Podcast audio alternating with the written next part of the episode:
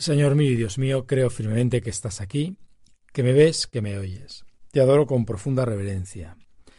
Te pido perdón de mis pecados y gracia para hacer con fruto este rato de oración. Madre mía Inmaculada, San José, mi Padre y Señor, Ángel de mi guarda, interceded por mí. Bueno, no sé si te acordarás de ese anuncio de café que ponían todos los años por Navidad, hace ya mucho tiempo y el estribillo era vuelve a casa, vuelve por Navidad. Y se veía un chico en un tren que volvía a casa, un ambiente así como de nevada, de invierno, y después de meses fuera, pues igual estudiando en otra ciudad, pues se le veía como esa ilusión de volver al hogar. Y es que todos necesitamos un hogar, ¿no? La casa es el hogar es el lugar donde, bueno, donde siempre se puede volver, donde uno se encuentra a gusto, donde encuentra sus raíces, el calor de un amor incondicional, donde uno se siente pues uno mismo, ¿no? sin necesidad de aparentar, donde uno se siente querido tal como es.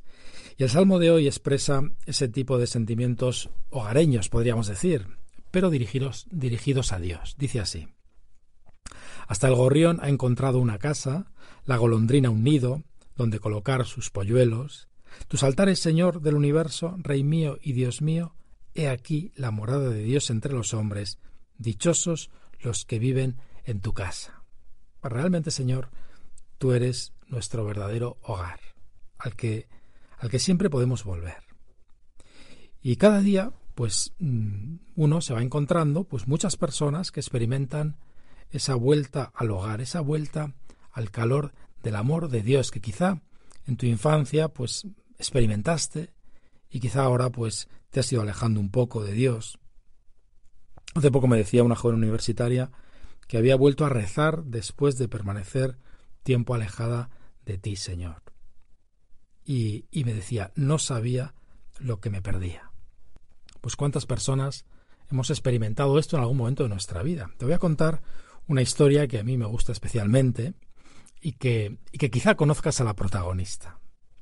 Bueno, hace, hace años, no voy a decir cuántos, si muchos o pocos, para no dar pistas, pues vivió una niña que, bueno, de padres cristianos, educada en el amor a Jesucristo, y una niña que gozaba de una relación con Dios, pues rica y, bonita, ¿no? Jesús era su amigo, lo decía y era verdad. y se le notaba al rezar y ofrecía pequeños sacrificios. Incluso eh, alguna vez pensó que le gustaría morir como los mártires dando la vida por Dios, para ir al cielo. Y se lo llegó a decir a su hermano. Bueno, pues esta niña, al entrar en la adolescencia, pues mm, empezó como a, pasar mucho tiempo con unos amigos suyos, frívolos, y, y, bueno, empezó a centrarse en sí misma. La gente, pues, no, era una chica muy guapa, la verdad, y, y inteligente, divertida, y, se vio rodeada pues de, bueno pues de muchos admiradores era muy fiestera de verbo fácil ingeniosa y cada vez se centró más en cuidar de sí misma de su cuerpo de su imagen y cada vez se fue apagando más su vida de oración. Y, y eso sí seguía cumpliendo pues con la misa dominical no se preocupaba de evitar los pecados pero al menos sí los más evidentes no y dice así ella, crecieron mis pecados, iba de vanidad en vanidad, de ocasión en ocasión de pecado. Comenzó a faltarme el gusto por las cosas buenas que tenía cuando era pequeña. Pues esa chica conoció a un sacerdote dominico que le convenció para que volviese a la oración que había abandonado y para que estuviera más atenta al pecado. Hizo lo primero, pero lo segundo no. Volvió a la oración pero no hizo nada para evitar esas ocasiones de pecado. Y comenzó a rezar sin apartarse del pecado. Y el resultado, pues, fue una sensación dolorosa de vivir en dos mundos, como una doble vida. Pues en estas circunstancias de, de doble vida se pasó casi como dos décadas. Decía que por una parte anhelaba a Dios, pero estaba aferrada a todo aquello que le apartaba de Dios. Y lo describe así. Dice, poco a poco fue experimentando ese vacío, ese vacío profundo y frustrante, y decía, una de las vidas más penosas que me parece se pueden imaginar, porque ni yo gozaba de Dios ni acababa de disfrutar del mundo. Cuando estaba en los contentos del mundo, en acordarme de lo que debía a Dios era con pena.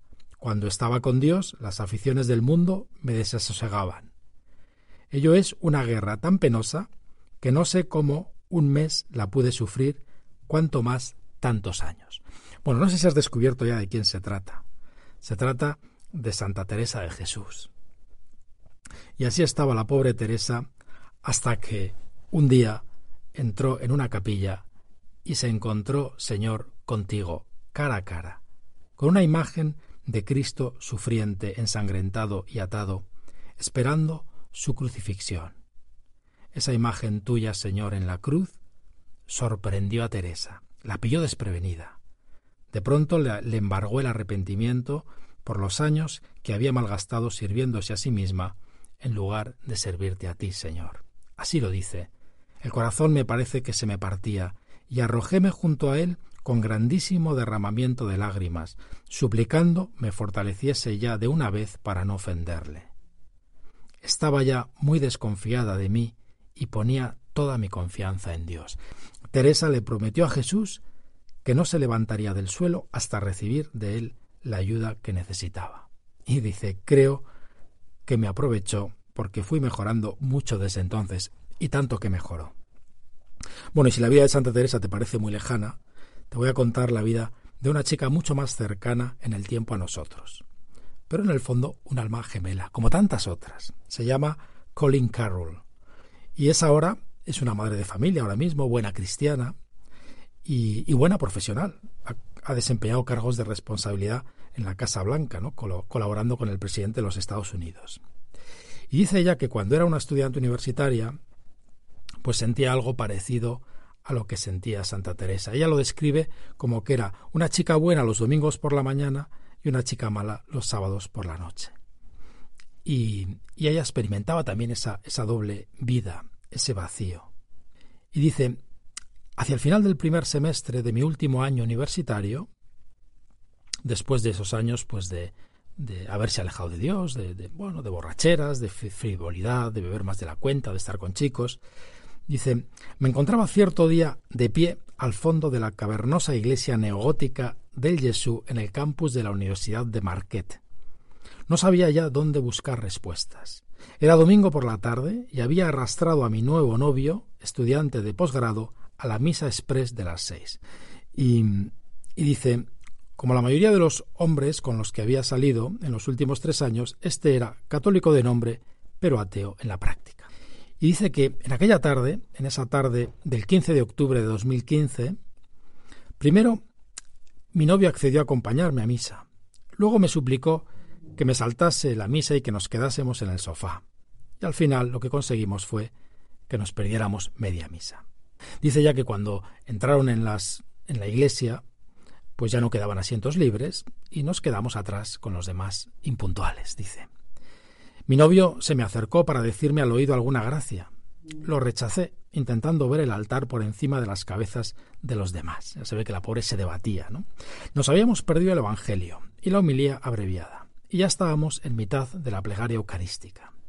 Me sentía avergonzada, irritada, y me preguntaba cómo la devoción de mi infancia se había visto reducida a esto. Ese sentimiento de nostalgia, ¿no? que aparece a veces en el corazón, Dice, sin embargo, no conseguía librarme de la sensación de vacío en la boca del estómago.